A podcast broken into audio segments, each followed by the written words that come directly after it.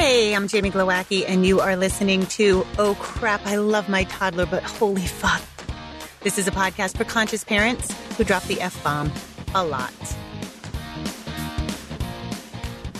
Hey, hey, welcome, welcome. Hey, if you're enjoying this podcast, show me some love, please, in the reviews and the star system. This helps the podcast in rankings, which helps more mamas and papas see this and receive all my goodness. Thank you.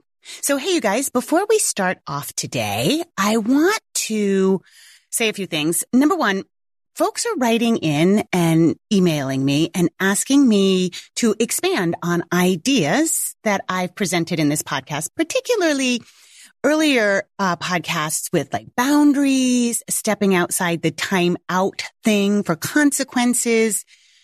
So this podcast is really, you know, broad strokes for my book. And I guess I'm doing a pretty crappy job of self promotion because people listening don't even know that I have a book. I have two. I have Oh Crap Potty Training and Oh Crap, I have a toddler tackling these awesome years without time outs. Again, I, I must be doing a bad job because people don't even know. But if you are looking for expansion on a lot of the ideas I'm presenting in this podcast, they are in the book. Yeah. And it, this isn't just like a, a cheesy sales thing. It's, I can't actually, if I expand on all the ideas, I'm going to have like hours and hour long podcasts and you're a busy parent and you won't have time to listen and it will be a bust. so today I do want to talk about transitions, both big and little transitions. But before I dive into that, I have a quick tangent since I just said the title of my book, it reminded me of an email I recently received. A mama wrote into me that she's loving my book. She's loving the podcast, but that my titles actually say toddler. And really, I talk more about the preschool age. And do I have any ideas for the actual toddler age, which is more like 12 to 24 months?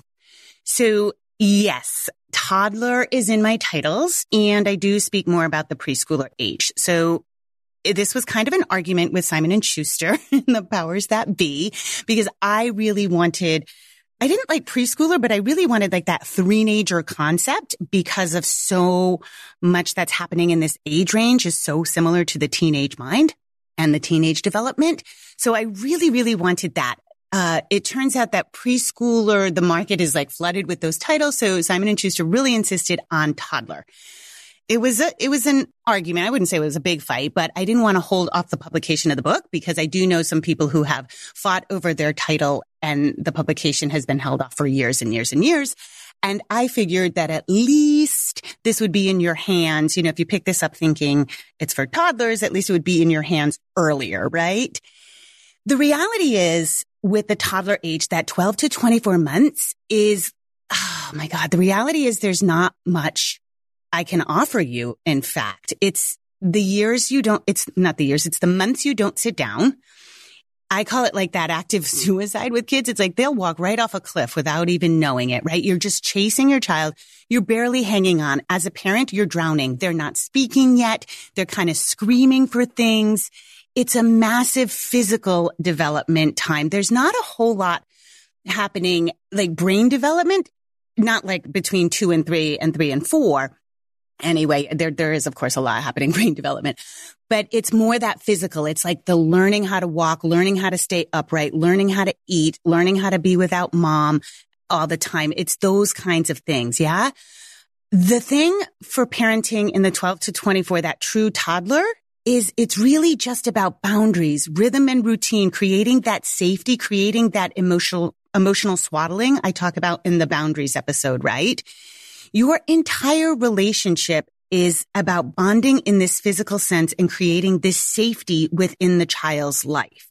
It's providing the structure and the foundation for the upcoming years. Yeah it's not about, there's not much you can do for your relationship at this point in time. There's, it doesn't exist yet, right? The, relationship is really about this, this bonding and this safety. You really just want to follow your little one's lead at this point. I want you to be more concerned with regular meal times, plenty of sleep, read to them, sing to them. And again, provide that emotional swaddling that we've talked about. For me, my book and this podcast and, and the exciting part really comes to the, the difference in the years between two and three years old and bridging that. What was learning and cute at two might suddenly turn into limit testing and acting out in the year between two and three.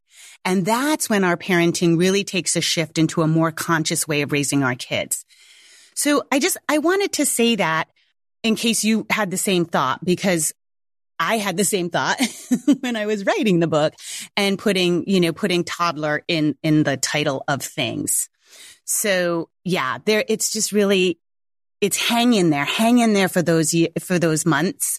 Um, oh God, 16 to 18 months is particularly frustrating, I think, because they don't have all that language. So it's like point and ah, scream and, and run. And it's really, um, for me, it's just hang in there and survive and keep the kids alive. That's the, that's the true toddler, 12 to 24 months for me. All right. Let's move on to transitions though. There are a couple of kinds of transitions to discuss, right? We have daily transitions, which is like, you know, moving from thing to thing, right? We have big milestoney transitions, which is, you know, going to preschool or daycare for the first time, potty training, those kinds of things, right? Big milestoney ones. We have big life transitions, which include big moves, divorces, if you are suddenly under financial strain, those can be your big life transitions. And then we have a subcategory of military, military families who have to transition with deployment of either parent. And so those can be enormous transitions as well. Now, I've covered daily transitions here before, particularly in the time management episode. I think the biggest thing to remember is that toddler time is very slow time for, you know, that toddler age, but also three, four, five, six. It's just slower than any of us are really used to. We are generally speaking moving way too fast from thing to thing with our little ones, right? We expect them to be able to pick up on a dime and move to the next thing. And this often causes major meltdowns. If you feel like your child is having more upsets than normal or way more than other kids, I want you to check in and look for patterns. Is it always during a transition? Are these meltdowns, are these huge upsets always seem to be when you're leaving an activity, either in or out of the house? Is it always when you get somewhere that things are difficult? Like your child just can't move forward. They, they're shy. They can't blend in with the other kids. They, they're just really having a meltdown when they get somewhere. So uh, I'm a huge fan of whiteboards, as I've discussed before, right? Whiteboards can be phenomenally helpful for in-home transitions, like going from breakfast to brushing teeth to getting dressed, right? If you lay out a list on a whiteboard, kids love erasing or crossing them off. They love seeing a visual for what they've accomplished. This also helps you, the parent, stay on task. It also eliminates nagging. You can say, go to your list. I realize probably your two and a half to three and a half to four and a half year old isn't reading, but you'd be surprised. They can memorize so quickly. We know that, right? They memorize books. So you can say, you know, go to your board. What else do you need to do? So that way the onus is off of, Hey, listen to mom nagging. You know, daddy's going to say this one more time, right? We have this, this other, we can put the onus on the whiteboard. Go to your board. We may not may. I'm, I'm 99.9% sure that we have to slow down a little more. We have to slow things down and we have to build in more time for leaving the house or leaving the activity. It, it really is like, uh, stretching out time. I think of it as like making, making certain time like taffy. Yeah. And if your child is melting down at these transition times, it's absolutely a matter of slowing it down, giving plenty of warning. So you may be doing a five minute warning. You may need to do a half hour warning and really get them, get them uh, slowed down and acclimated to the fact that we're moving on to something else. I've also talked before in the past about closing out activities. You know, can I, can we put your dolly to bed? Can we put the, the cars in the garage? Can we put the trains in the roundhouse? So you, you end the activity with your child, right?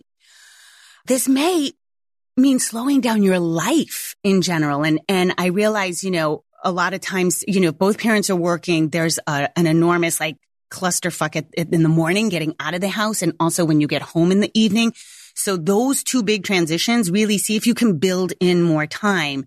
If you're a stay at home parent, you may just have to slow down your activities. Yeah, I find that kids, even at this young age, are just so super scheduled. It's really, really hard for your little one to go from activity to activity. Yeah. So my rule of thumb is really one big outing, big play, and then maybe something big at home. So, you know, if your child has like a swim class, that may be your big morning activity. Yeah. It shouldn't be swim class, music class, and then go to the park. That's like frantic. And if your child is melting down, that's probably one of the reasons. And then something big in the afternoon, like baking, painting, a, a, a, bigger project at home. And then leave lots of chill time so that you can read, so you can focus on independent play. I just worked with a client, um, yesterday. It was amazing. We were on a video call and she has a two, just turned two year old and she was like, go play. And this little kid, this little two year old actually went and played. And I was like, wow, good for you, man. That go play. We want to foster that you know, uh, I think we have this notion right now that, that go play is, is that sort of, I don't know, neglectful or, or I don't know what. I think people have a judgment about it, but you, you definitely want to start fostering that independent play. And that can only happen when you have plenty of chill time. If you have a half hour at home, you can't be like, all right, hurry up, relax. right? If you find that you're running from activity to activity and your child is falling out all the time, it's time to scale back. Listen to me though. You don't have to fix what's not broke. And I constantly find that people are trying to fix what's not broke. And I even find it in clients who have listened to my podcast and, um, it's funny because this very same client said, Oh, I just listened to your podcast about expectations and I shouldn't expect my two year old to just go play. And I was like, yeah, but your two year old is doing it. So rock on. Don't, if I say something and it's not what pertains to your kid, then don't listen to me, man. don't fix what's not broken. If your little one does just fine and you're not seeing any behavioral things, that's cool too. I do think that we all need to be cautious about not creating an overly busy mindset in our general parenting because I also work with people whose kids are, um, it leads them to be, what do I want to say? Uh, oh, what's the next thing? They're not even present in the moment. They're like, what's the next thing? What are we doing? What are we doing? They can't stay home. They can't chill out. They're always wanting something structured. And so that's not good either. So just, you know, make sure that you're factoring in some chill time at home. And I find even with myself is I actually have to put that on the schedule. And I know that's, I feel like that's a really sad marker of our general society and our general mindset, but I have to like carve out that time because otherwise I'll fill it. So let's move on to milestone transitions. Particularly, I want to talk about preschool and kindergarten since we are in September and that is probably what's happening for most people. So this applies to preschool, daycare, and kindergarten. Anytime your child's going to a big transition away from you. And I particularly wanted to talk about transitional objects. These are your best friends. So transitional objects, this is a psychology term. It's used for literally the objects that help with transitions. So the blankie, the bear, the guy, the doll, the car, anything your child has to bring with them from home to the car to the next thing, right? And we're all familiar with this. No, no, no. I need my guy. I need to take my guy with me. I need, I need this, right? Our kids are always grabbing shit as you're running out the door. Literally, this is a piece of home to help your child with this transition right? And so they're little and they want a piece of home. And it's pretty natural for kids to automatically just do that. Like we don't have to, we don't have to be like, would you like a transitional object to take in the car with you to make this transition easier? No, they usually do that. No, no, no. I need my, I need my guy. I need my doll, right? I remember as a side note, I remember when we, um, we traveled to Bali when Pascal was eight. And of course, Bali is literally halfway across the world. I had an entire suitcase that was filled with stuff from home, right? The longer the distance, the more transitional objects a kid's going to need. He needed like all his guys. We were gone for like 17 days, you guys. It wasn't even like, it wasn't even like a move or anything, but he needed all his guys. He needed uh, just so much stuff that I literally had another suitcase full of his crap.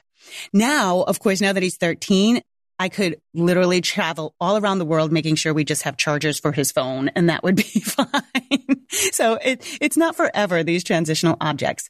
Now, of course, if you're going to preschool or kindergarten, they're not going to allow your child to take, you know, their big, their big, um, bear or a blanket or things like that. So you can use little transitional objects. Here's the big trick. They not only come from home, but they can be filled with your love. Right. And so I used, when Pascal went to preschool, I used a heart shaped uh, quartz crystal. It was pretty small and it fit in his pocket and he just happened to have pockets every day.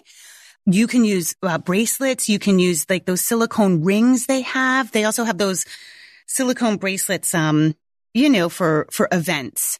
I don't know. I'm thinking of the Live Strong one, but they have them for, you know, breast cancer events and those kinds of things. You could use one of those. You could make one with your child that's out of beads.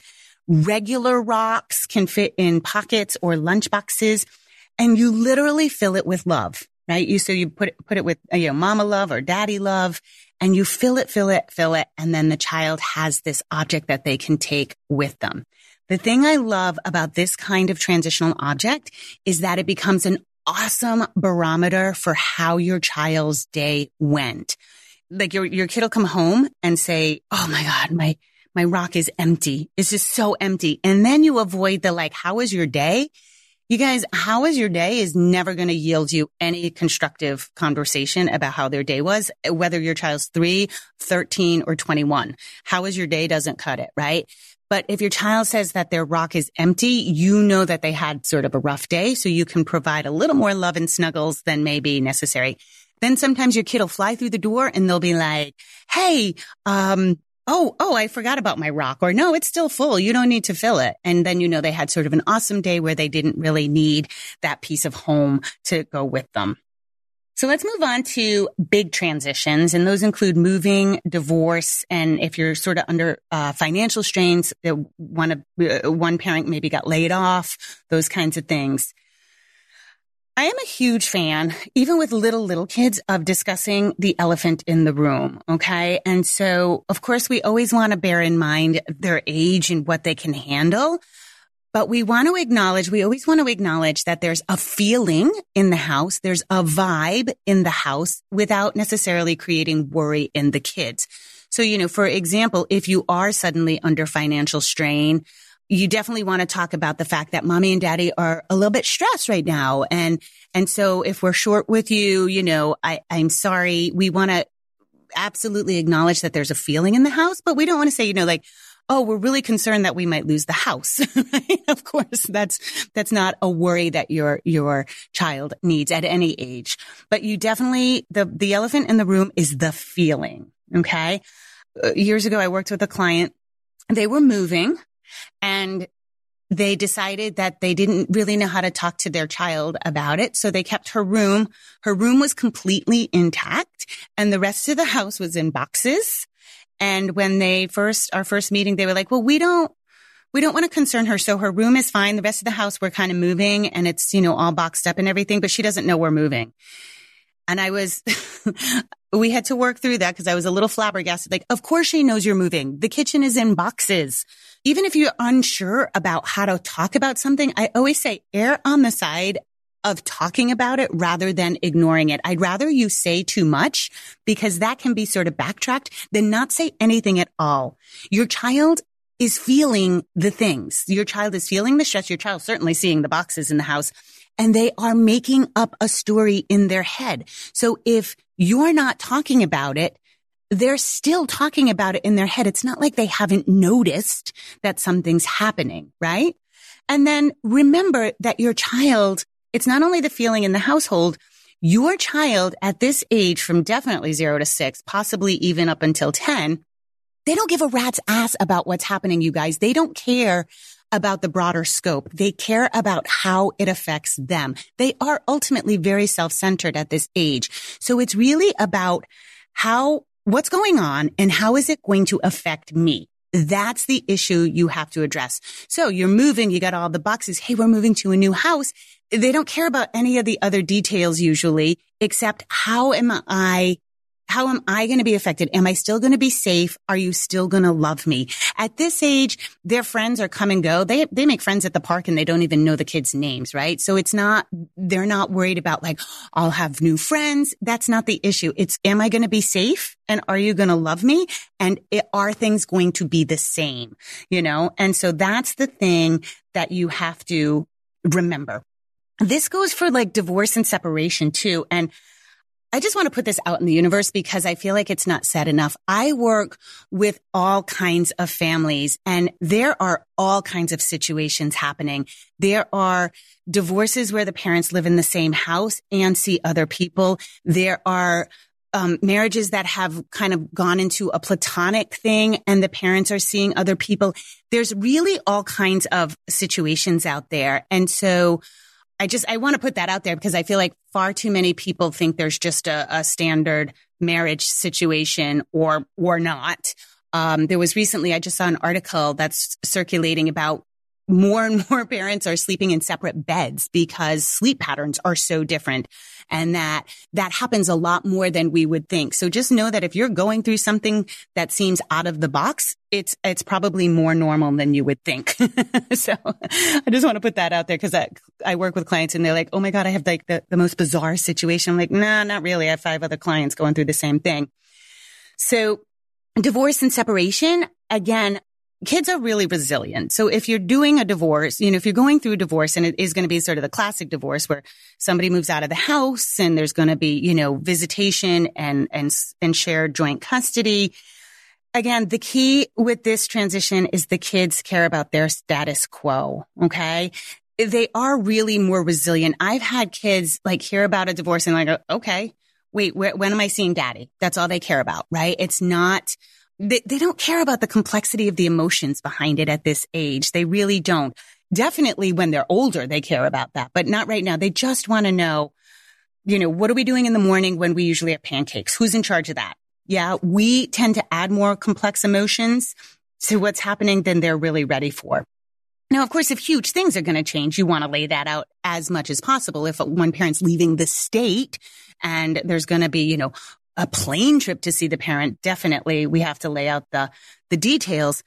But again, it's really about acknowledging the feeling in the room and it's acknowledging that the child is going to stay at their status quo, how it's going to affect the child's well-being. Yeah. Always, always, always, it's about the feeling underneath. And so if you are going through a separation, I have over the years, I've worked with enough families to know, you know what really messes up a kid? When there's like, when you try to absolutely hide it because the kid is feeling it. If you guys are arguing all the time, the kid is feeling it. Yeah. You can't just hide that. You know, if you, if it's a totally amicable arrangement, that's awesome. And I think it goes without saying, you guys, you gotta curb the nastiness. The nastiness is, is really what screws up a kid is, you know, trying to make them choose sides, arguing through the children, that kind of stuff. You just, you have to stop it. I saw this. Um, there's, you know, all these kind of amazing things you see on social media. And one is this dad, you know, they got a divorce and on the mom's birthday goes to the mom's house, gets her flowers, gets her gifts because his kids are watching and he has boys and his boys are watching how he treats their mom. And so that's, you know, to me, that always makes me uh, sort of tear up because that's so true, right? So your kids are watching. So don't, you know, cut the nastiness. I know I'm probably pe- preaching to the choir and saying stuff you already know. so, but let's move on.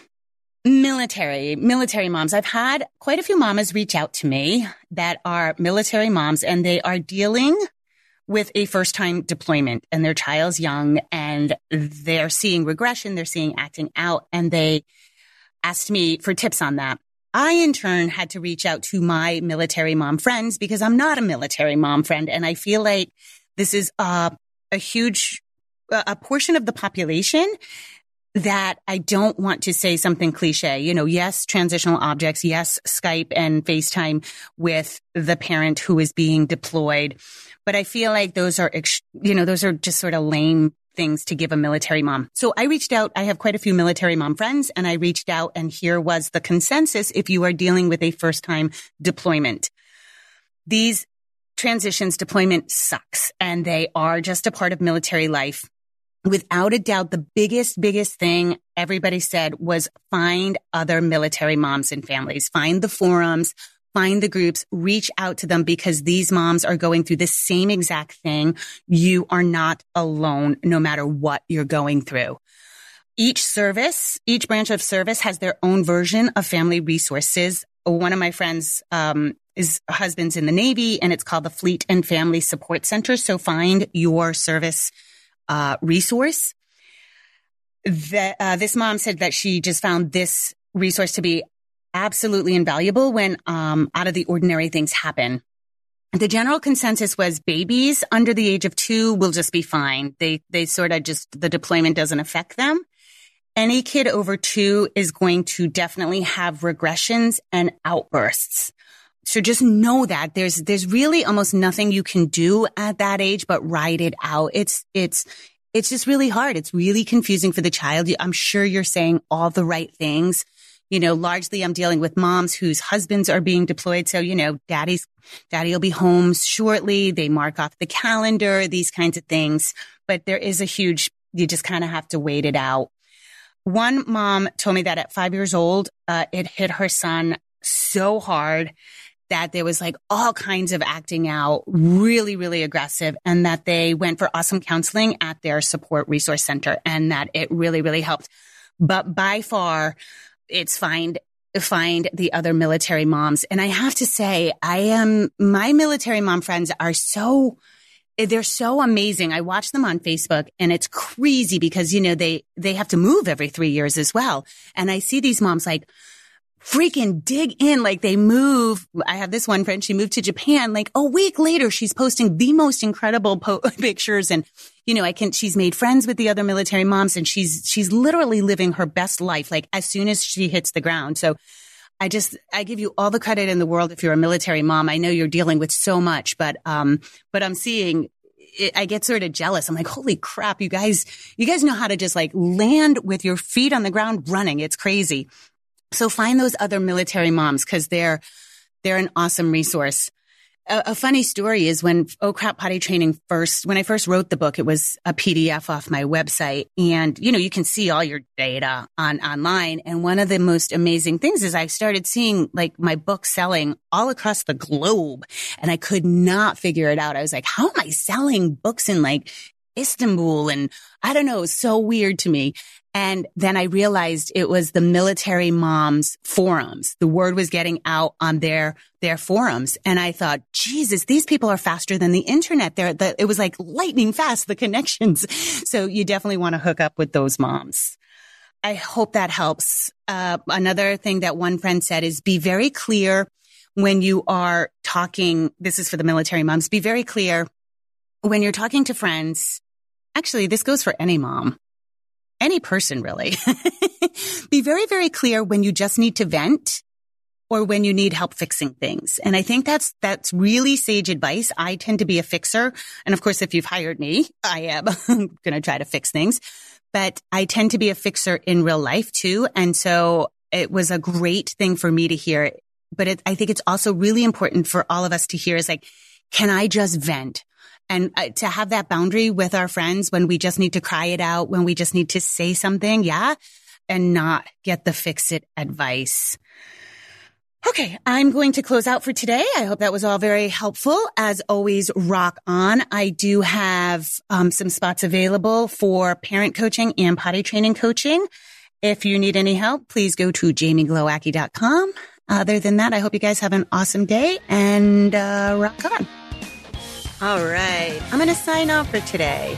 You can always go to jamieglowacki.com for the super cool latest updates, including the launch of my new book, yummy new book pre-sale treats, when we release new episodes, and how to work with me directly. And of course, if you need any potty training help, there's a handy link there that will take you to all my potty training resources, including all my courses. That's the oh OCRAP Potty Training online course, my pooping solutions course, and my night training supplement. And if you need additional help, how to book with a certified OCRAP consultant. That's all at jamieglowacki.com. Have a beautiful day and rock on.